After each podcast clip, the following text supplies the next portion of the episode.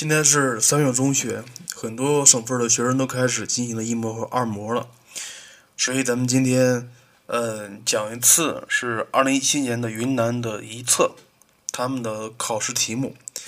像这个题目是理科的一个考试题目，咱们今天，像这个卷子我也是刚刚看到，咱们今天先把这个卷子上的题型跟大家看一看。然后把每个题目所考的内容跟大家说一说，然后看一看相关题目应该怎么解解题。至于像这个里面的准确答案，咱们以后会公布的。来看一下第一题：已知集合 S 等于一二，设 S 的真子集有 m 个，它人求 m 的 m 是多少？像这个题目，它考的是集合。的子集和真子集的个数，像这个题非常简单。假设一个集合有三个元素，那么它的真子集就是有二的三次减一个，那么子集是有二的三次个。像这个是非常简单的，它有一公式可以套的。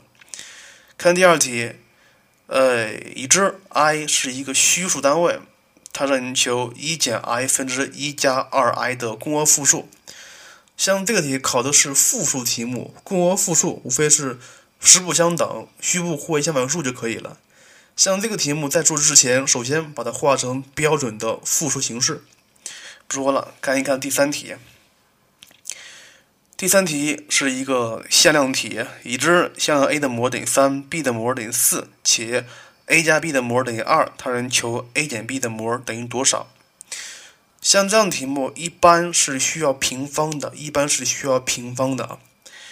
你看一看，呃，a 减 b 的模，它就等于根号下 a 呃向量 a 减向量 b 的平方，对不对？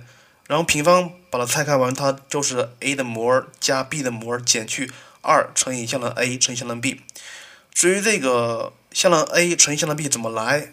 根据前面那个向量 a 加向量 b 的模等于二就可以了。同样是需要平方的，所以在向量题里面，如果它让你求模，而且还没有告诉你角，那么一般是需要平方的，平方再开方。接下来第四题是一个二项式定理，在 x 减 x 分之一的十次的二项式展开式中，他说 x 的四次的系数是多少？像这个题目非常简单，咱们之前也讲过了。像求这样题目的比较简单的方法，这都不说了啊。看第五题，已知 a、b、c、d 都是常数，且 a 大于 b，c 大于 d。若 f(x) 等于2017减去 x 减 a 乘以 x 减 b 的零点是 c 和 d，它让你判断下列 a、b、c、d 的大小关系。像这个题目，它考的是图像问题，而且是一个二次的图像问题。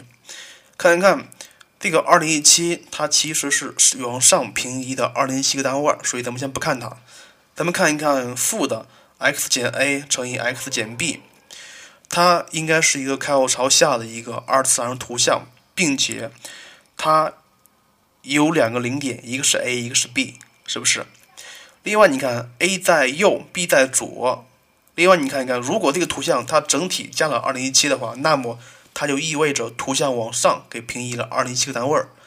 那么平移完之后，与横轴的交点一个是 C，一个是 D。至于怎么画，估计你就非常清清楚了。像这个题目，把图画出来，你就知道应该怎么做了。像这个题应该是选 D，C 大于 A 大于 B 大于 D，非常清楚。第六题是一个程序框图题。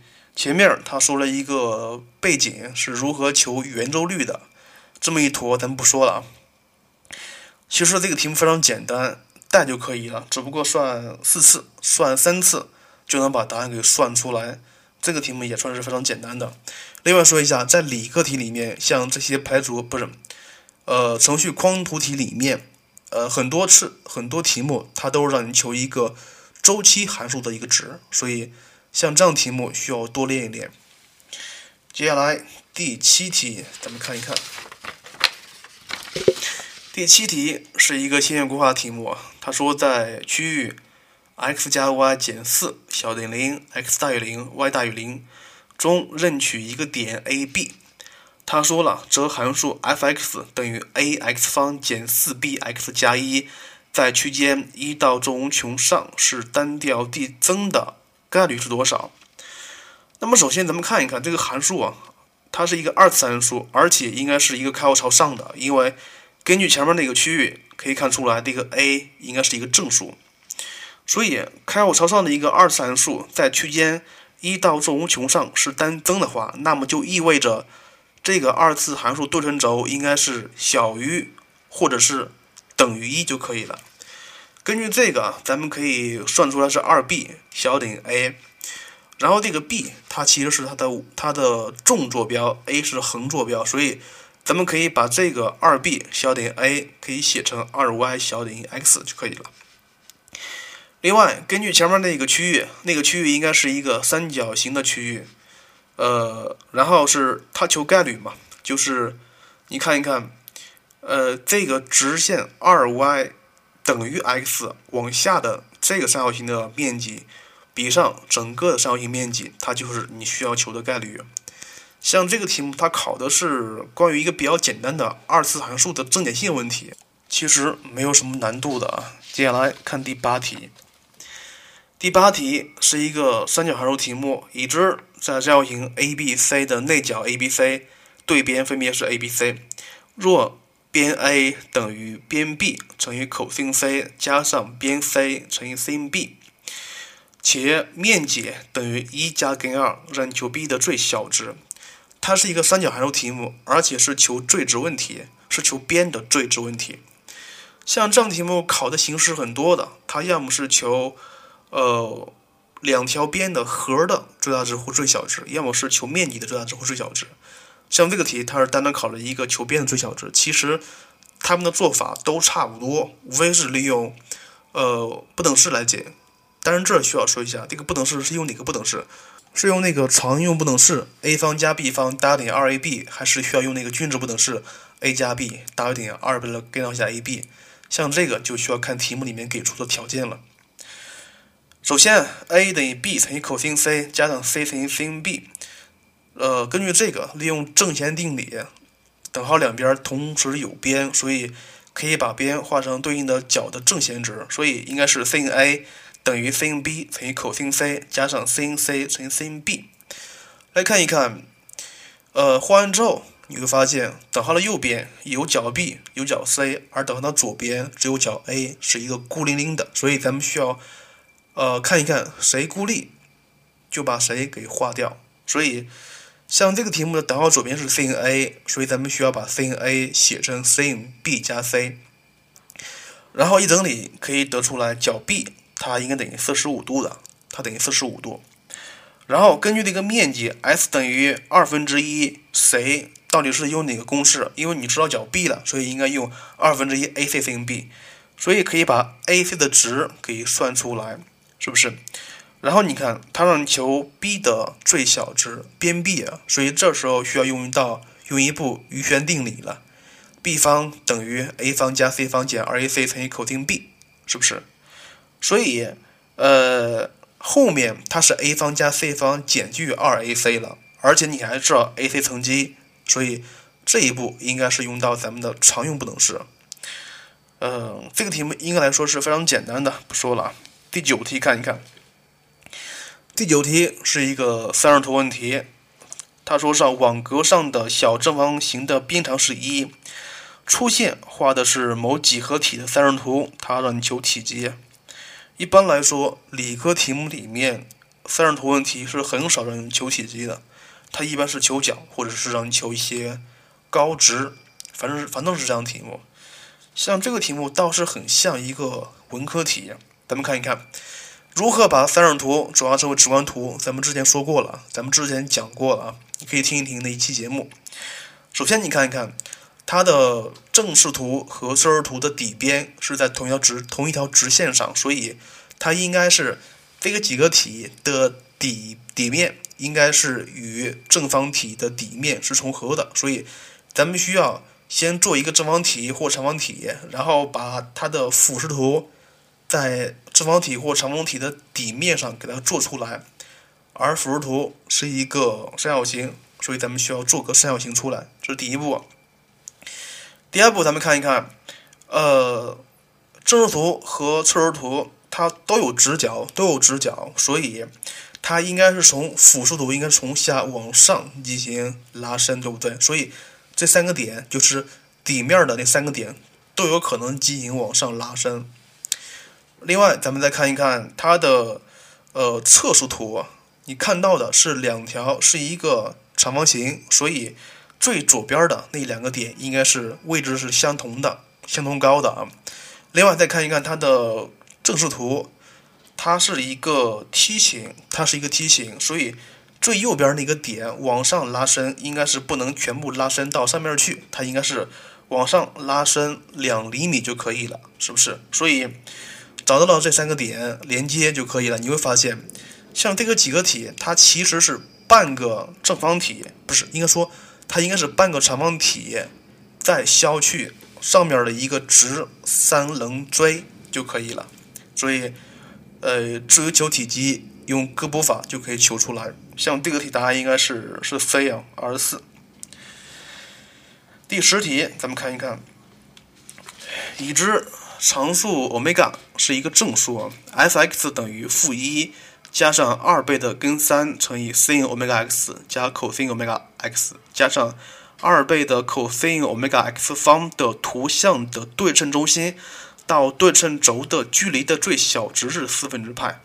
根据这句话，一个三角函数对称轴到对称中心的最短的距离应该是四分之一个周期。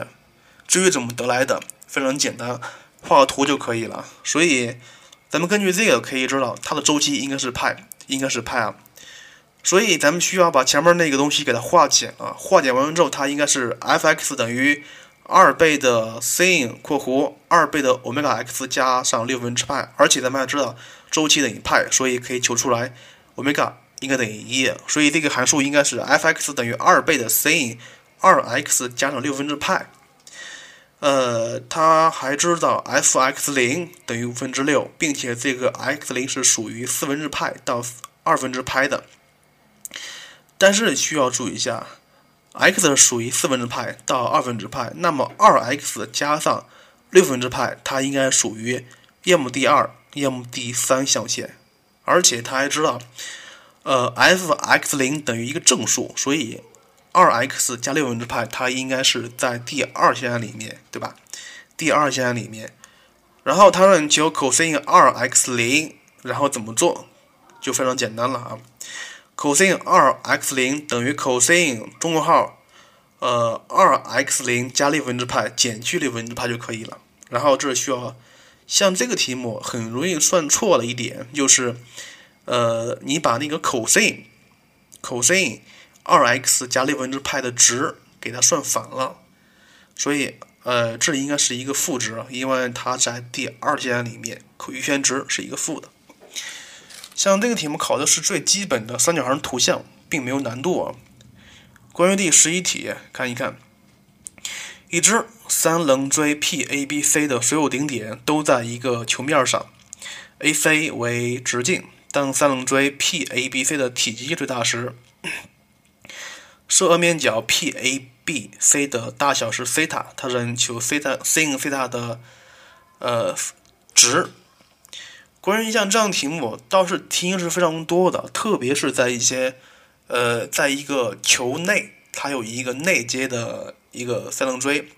凡是这样题目，它一般来说都会跟体积的最值有关。所以，像这个题目咱们先不讲了，咱们接下来会说一个专题。就是说一说全部的在球内的呃内接三棱锥体积的最值问题，这个应该作为一个备考点，需要好好的看一看。第十二题，咱们看一看抛物线 M 的顶点是坐标原点，抛物线 M 的交点是在呃正半轴上，所以像这个抛物线应该设成 y 方等于二 px 啊。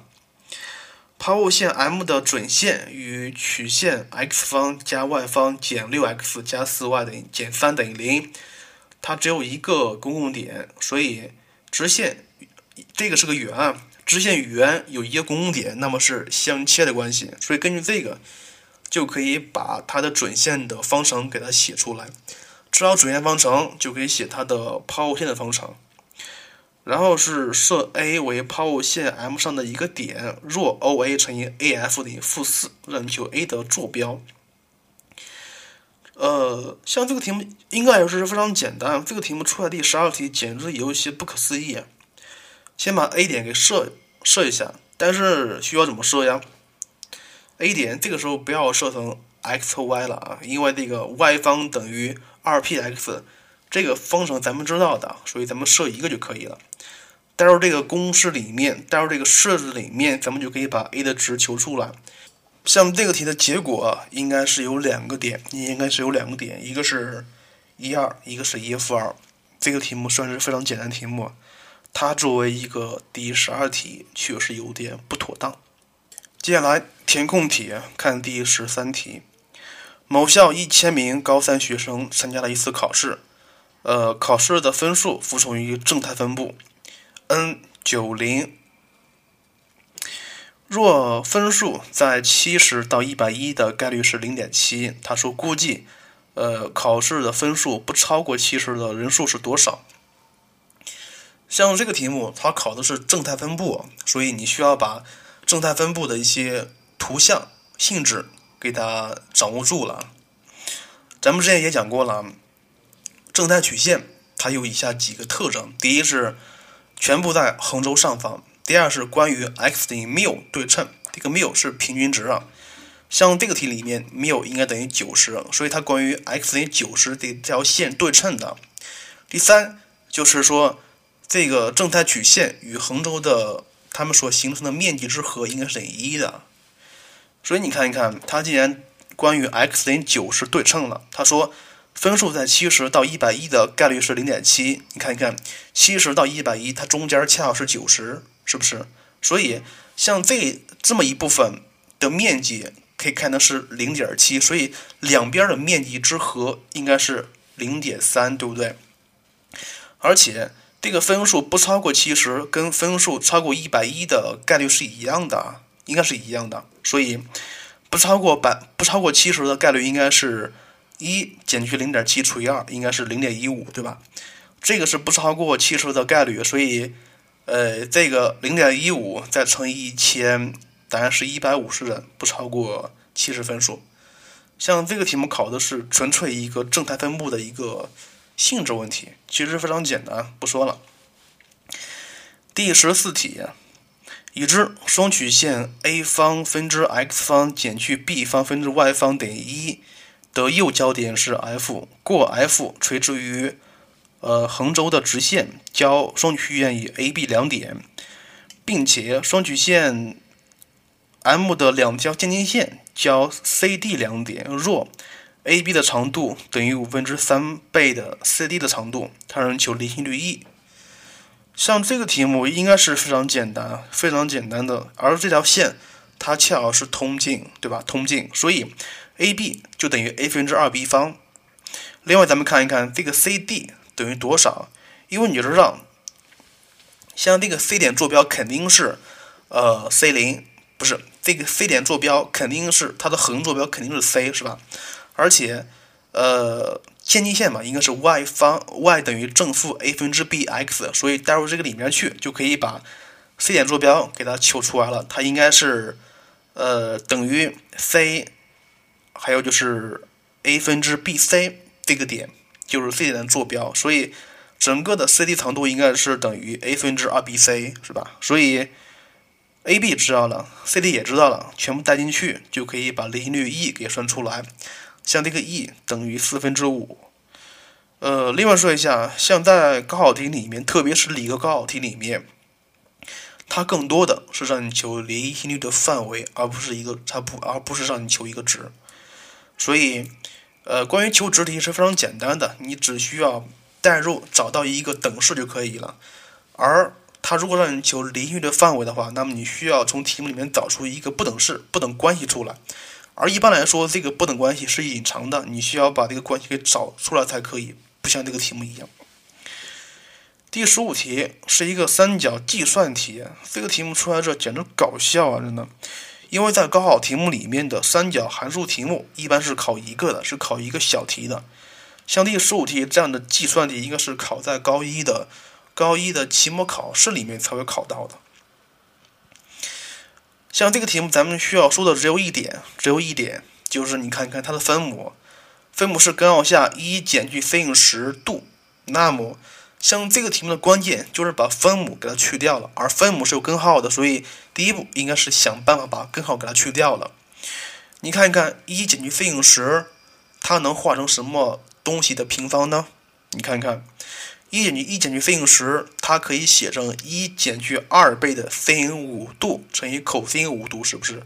而这个一减去二倍的 sin 五度乘以 cos 五度，它就等于 sin 五度减去 cos 五度的平方，对吧？所以这个分母，这个分母应该是换完之后，它应该是 sin 五度减去 cos 五度的绝对值，整体的绝。整体的绝对值啊，另外这个分母继续化，它就等于根二分之根二倍的 sin 括弧五度减去四十五度。像知道这些就可以了。像这个题的关键在于如何把分母的根号给它去掉啊。看第十六题，这个题目出了有一些有一些多余啊。咱们看看这个题目，已知函数 f(x) 等于它，它是一个分段函数。呃，他说，若 f（ 括弧 x 减一）小于 f 二 x 加一，它让求里面 x 的范围啊。像这种题目，咱们讲过，它应该属于抽象函数不等式，对吧？呃，两边同时有 f 号，而且是一不等式，那么如何解呢？那么首先，你需要根据你需要根据题目的条件，把函数的单调性给它确定出来，进而确定这个图像的大致趋势。另外你看看这个，他给的这个函数，它是一分段的，但是你能看出来，它应该是一个偶函数，它是一个偶函数，所以关于 y 轴对称。那么当 x 大于零时，咱们看一看，呃，三 x 方它是一个正的啊，而这个根号下一加 x 方也是正的，里面的加 x 也是正的，所以前面加一个 ln 号，它们也是正的，所以呃，整个的。当 x 大于等于零时，函数应该是单调递增的函数。那么对应的，当 x 小于零时，它是单调递减的，对吧？那么接下来，呃，咱们就可以把大致的图像给它画一下了。而且它还经过零零点。呃，它让你说 f(x 减一)小于 f 二 x 加一。那么这儿学生会问了，到底是这个 x 加减一和二 x 加一同时在右边，还是同时在左边，还是？一个在左，一个在右呢？其实这样的题目咱们说过了，没有必要考虑左右，没有必要考虑正负，因为如果满足 f(x 减一小于 f 二 x 加一的话，那么就满足一个条件就可以了，就是二 x 加一的绝对值要大于 x 减一的绝对值就可以了。呃，至于怎么做的，你可以画个图，你自己看一看。这个二 x 加一这个点，如果把它看成点的话，那么这个点到原点的距离永远是比 x 减一这个点到原点的距离要长的，所以，所以加绝对值就可以避免分类讨论了啊。像这个题目解完之后的答案应该是是啥？我也没有算，你自己算一下。总的来说，这些小题啊，选择题和填空题里。填空题都不难做，十三、十四、十五、十六，都是那些相对来说比较简单的题目。而前面那个选择题，就除了咱们刚才说过的第十一题那个有一些难度之外，其他题目都没有难度。所以咱们单看小题来说，像这份卷子，因为云南是考全国三的，呃，难度应该是跟全国三相比来说差不多，差不多，所以。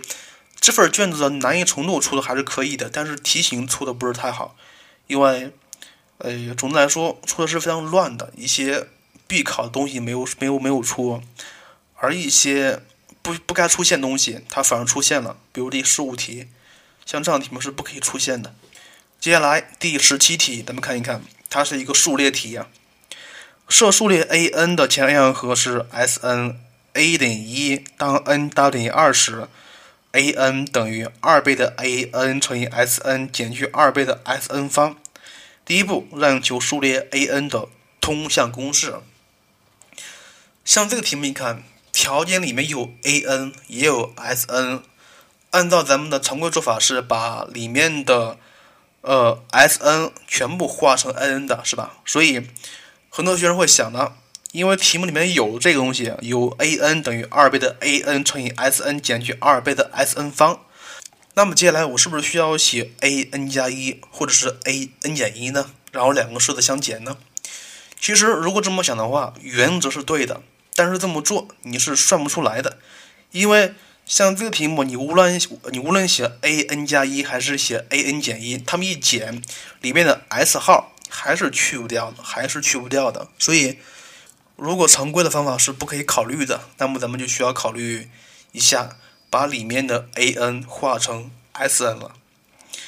像这个题目里面，你看一看，里面有 a n，所以 a n 等于 s n 减去 s n 减一，呃，所以把里面的 a n 全部化成这个东东西之外，一整理，你会发现这个 s n 分之一，它是一个等差数列，它是等差数列，所以根据这个。就可以把 S n 的通项公式给它求出来，然后进而写 A n 的通项公式。当然，这是需要说一下的，你知道 S n 让你求 A n，呃，可不能直接求啊，可不能直接求，因为里面的 n 必须要大于等于二，所以你需要讨论一下。你看一看，呃，假设你写完之后，n 你写完 A n 的话，那么你看一看里面的 A 一是不是符合题意？如果不符合题意的话，那么你需要把 a 一单独写出来。像这个题目，它恰好是不符合题意的，所以你需要写两个，就是 a n 等于花括号当 n 等于一时，另外一个是当 n 大于二时，分别写一下。看第二问，第二问是一个考的非常多的题目了，就是出现过很多次。是否存在一个正整数 k，使得一加 s 一乘以一加 s 二乘到一加 s n 要大于等于 k？倍的根号下二 n 加一对于一切的正整数 n 恒成立。若存在，求 k 的范围；若不存在，说明理由。像这个题目，它是一个恒成立问题，恒成立问题。呃，其实这样的题目怎么做？k 它其实是一个参数。如果你要是把这个数列题看成是一个函数求参数范围的题目的话，那么这个题目就很好做了啊。因为你要求 k，所以你需要把含有 n 的全部除过去，那就是 k 要小于等于呃根号下二 n 加一分之前面一坨，是不是？那么接下来你需要求，因为 k 小于它吧，是吧？所以你要求后面这一坨的最小值，是不是？最小值应该怎么求呢？关于最小值啊，它毕竟是一个数列题，如果你要是把后面那一坨给它化简了，或者是用和用积。能求出来也可以，是吧？那么这需要说一下了。如果求不出来的话，那么你应该怎么办？如果按照呃数列法是不可以求的话，那么你就必须把它看成是一个函数了。就是你把这个一加上 s 一乘以一加 s 二乘以一加 s n 除以根号下二 n 加一，整体看成是一个关于 n 的函数，就是把它设成呃 m n 的话，你看一看。如果它是一个单调递增的话，那么最小值就是当 n 等于一处取，是吧？那么单如果它是一个单调递减的话，那么最小值应该在正无正无穷处取。至于在正无穷处如何求最小值，那么咱们学过洛必达法则，是吧？所以如何判断它是一个增的还是减的？非常显然，用导数是不能判断的，因为它很复杂，很复杂，是不是？所以判断一个分式函数的单调性的话，呃，那么不妨怎么办？就是前一项减后一项是一个正数就可以了，是不是？或者是前一项除以后一项大于一就可以了。像这个题目非常显然不可以用前一项减后一项，因为它们足够复杂。哎，不妨相除一下，相除一下，因为相除的话，它们那个分子上面那些东西就可以约掉很多，然后就可以判断出来它是以增的还是减的。像这个题目，它能判断出来是一个单调递增的函数。所以，当 n 等于一时，它可以取得最小值，然后 k 的值就可以取得出来了。这种题目考的非常多了，呃，而且它出现在出现过很多次，呃，甚至在一些参考书上也出现过这样的题目，所以它并不是一个难题。接下来第十八题，第十八题是一个统计题，统计与概率题目。像这个题目非常简单，咱们不说了，没有必要说。呃，它跟咱们的常见的一些求分布类的题目相比，还是简单很多。所以它跟高考题相比也是简单很多了。所以咱们没没有必要说它。接下来看下个题目，第十九题立体几何题目，咱们看一看。在四棱锥 SABCD 中，底面 ABCD 是一个矩形，平面 ABCD 垂直于平面 SBC，呃，SB 等于 SC，且 M 是中点。那么根据这个，咱们就知道了，这个 SM 肯定是垂直于 BC 的，是吧？并且 AB 等于一，BC 等于二。第一步，让你证明 AM 垂直于 SD。说明两条异面直线垂直，那么咱们需要干嘛？咱们需要把其中的一条直线放到一个面内，然后证明另外一个线和那个面垂直就可以了，是吧？至于把哪个线放到面内的话，咱们需要根据题目里面给出的条件找一找啊。底面是一个矩形，所以有四个直角，非常显然没有用的啊。平面 ABCD 和平面 SBC 垂直，那么。出现面面垂直的话，咱们需要找交线，那么交线就是 BC，而且咱们还知道 SM 是垂直于 BC 的，所以可以知道 SM 是垂直于面 ABCD 的，所以 SM 它就垂直于 AM，这个是第一个条件。第二个就是题目里面给出一些数字，AB 等于一，BC 等于二，所以可以得出来 AM 等于根二，而这个 DM 也是根二。而这个 AD 是二，所以三边满足勾股定理，所以这个 AM 是垂直于呃 DM 的。所以根据这两个条件可以得出来，AM 是垂直于面 DSM 的，所以就可以知道 AM 是垂直于 SD 的。像这个非常简单，看第二步。若二面角 BSAM 的正弦值是三分之根六，让我们求四棱锥 SABCD 的体积。像这个四棱锥，它是一个很标准的一个四棱锥啊，是一个非常标准的四棱锥，因为它的底面是一个矩形，而它的侧面就是它的顶点是在底面的那条线的正上方，是吧？所以它的高，它的高，它恰好是从恰好是这个从 S 到线 BC 的长度。另外就是，如果让你求体积，你需要知道底面积和高。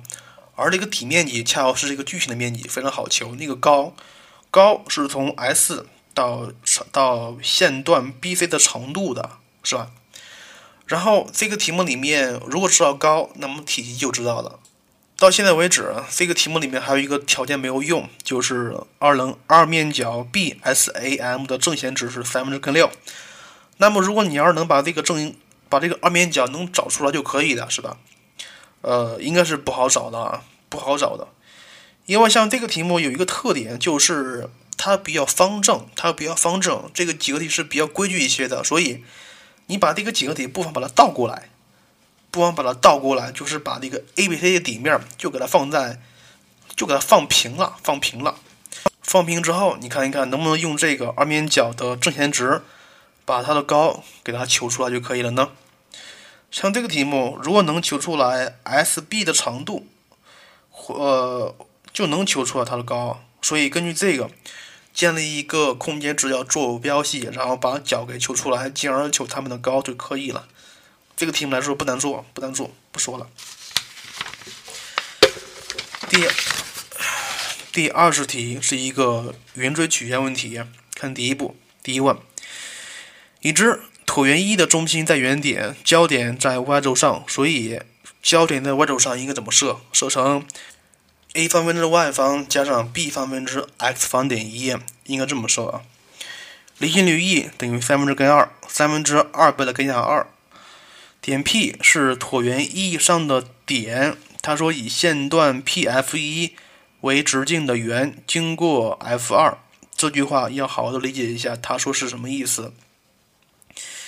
你可以首先自己画个圆，而这个直径是 P F 一，他说还经过这个 F 二，所以根据这个条件，你就知道这个 P F 二应该是垂直于 F 一和 F 二的，对不对？所以，呃，你现在草稿纸上把这它的图给大致画一下，那么这个 P 点肯定是在 F 二的左侧，要么右侧，并且是，呃，这两个点连连线是和 Y 轴是垂直关系的，所以根据这些就可以把点 P 的坐标设一下，因为点 P 的它的纵坐标是负 c，是负 c 啊，然后它的横坐标你可以设为 x 零，然后根据两个条件。根据两个条件，第一是 e 等于 a 分之 c 等于三分之二倍的根下二，第二个是九倍的 p f 一乘以 p f 二等于一。根据这些就可以算出来 a 方等于九，b 方等于一，这些是非常好算的，你可以自己算一算。所以它的方程应该是九分之 y 方加上 x 方等于一。所以这个题的关键在于你能不能看懂，以线段 p f 一为直径的圆经过 f 二。如果你看不懂的话，那么这个题目你是做不出来的哈。看第二问，他说做直线 L 与椭圆 E 交于不同的两个点 M N，如果线段 M N 被直线 2x 加一等于0，其实就是 x 等于负的二分之一平分，求 L 的倾斜角的取值范围。像这个题目应该怎么做？你看你看。首先说一下，首先说一下。被直线 i x 等于负的二分之一平分，所以这个 l 的 l 的 k 就是这个 l 的斜率肯定是不能是九十度了，是吧？所以这个 l 它的斜率是存在的，是存在的。呃，所以怎么设就非常简单了。既然斜率存在的话，那么你就应该设成 y 方等于 k x 加 b 了，是不是？另外，题目里面有条件说是这条直线与抛物线与椭圆交于两个点还是不同两个点，所以直线与抛与椭圆联立方程组，当然了，应该是这一个大于零的数。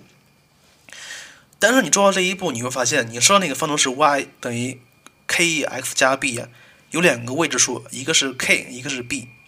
那么只让求 k 的值，k 的范围，那么你需要把 b 给它消掉了。关于这个 b 如果消掉呢？咱们继续看，并且说题目里面说了，M n 是被直线 2x 加1等于0平分的。平分是什么意思？就是说，呃，M 点的横坐标加上 n 点的横坐标除以2，就等于负的二分之一。所以这个也是一个条件。所以根据这个条件，就能够把 b 和 k 的范围、k 的关系给求出来，然后。代入咱们刚才那个不等式里面，就是那个不等式里面就只含有 k 了，所以根据那个不等式就可以把 k 的值、k 的范围求出来，进而可以求这个倾斜角的范围。像这个题目是非常简单一些的，非常简单的不说了。二十一题，咱们看一看，已知 e 是自然对数的底数，实数 a 是常数，函数 f(x) 等于 e(x) 减 a(x) 减一的定义域是零到正无穷。第一步，设 a 等于 e，让你求函数 f(x) 在切点 e f 一处的切线方程。呃，这个题目很简单，不说了。看第二问，判断单调性，单调性。那么这个题目它其实是讨论 a 的取值，因为 a 的取值不一样，所以它的单调性也会有区别。嗯，这个题目不说了，因为咱们讨论单调性的题目讲过不少了，而这这个题目。相对来说是非常简单一题目，但是你需要注意一下，你导完之后是 f 撇 x 等于 e x 减 a，是不是？你要求它有没有极值点呢？是吧？所以根据这个有没有极值点需要讨论讨论一下。如果有极值点的话，这个极值点是 ln a 的值，那么这个 ln a 在哪儿呢？你知道吗？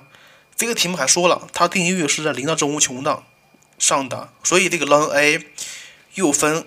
两种情况，第一个是 ln a 在区间零到正无穷上，第二是这个 ln a 它不在零到正无穷上，所以根据这些可以讨论出来单调性了。第三问，设 g(x) 等于 ln e(x) 加上三分之一倍的 x 三次减一减 ln x，若对于任意的 x 大于零，f g(x) 小于 f(x)，能求 a 的取值范围。像这个题目跟前面那个填空题的第十六题是很像的，它们都是一样题目。刚才也说过了啊，就是呃，F 号不等式里面不要一不等式的两侧都有一个 F 号。那么如果你知道单调性，就可以直接把它的 F 号给它脱掉。那么这个题目你知道单调性吗？你知道，因为第二问已经求出来了，是不是？所以你需要根据第二问的单调性，高第二问讨论出单调性，然后分别看一看，呃，A 的取值哪一段是符合题意的，哪一段是不符合题意的，这样你就可以求出来了。这个题第三问还有些麻烦，但是也很好做。关于剩余两个选择题，咱不说了，这两个选择题还是比较简单一些的，选哪个都可以。所以综合起来，咱们说一说这个卷子。这个卷子它有点儿，有点儿像那种七拼八凑给凑出来的一份卷子一样，因为，呃，感觉这份卷子出出的时间很短，就是出题很仓促的感觉一样。呃，而且它的难度系数应该来说，跟高考题。跟全国三相比来说，应该是比那个要简单一些的，相比来说要容易一些的。所以对于那些考全国三的学生来说，像这个卷子，你们可以拿练练手。呃，难度不难做，不难做，挺基础的，它是非常适合拿来练手速，练手速。另外就是，如果要是这本卷子你考的不好的话，那么就说明的话，你的基础还是有一些薄弱的。那么你需要对常见的题型以及常见题型所引所对应的题目需要多练练了。咱们今天主要是把这份卷子的思路跟大家说一下，把解题思路跟大家说一下，然后里边的一些具体细节没有说。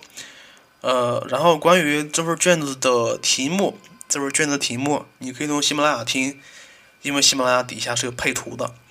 呃，关于这份卷子，曹老师会在微信公众号里面做一次详细的讲解，就是把每一个题目所对应的解析步骤跟大家说一下。呃，所以呢，如果你要是想看答案的话，你可以从微信公众号里面看这一份卷子的详细解析。最后跟大家说一下，就是现在已经三月中旬了，离高考时间不长了，咱们的基础都已经讲完了，所以。咱们接下来很长时间都会讲高考、高考真题、高考题目，甚至是全国各个省份的模拟题。如果你觉得你们那儿的高考题、你们那儿的模拟题挺好的话，欢迎提供给我，曹老师会在这里。行了，今天节目就这样了，再见喽。评价一下。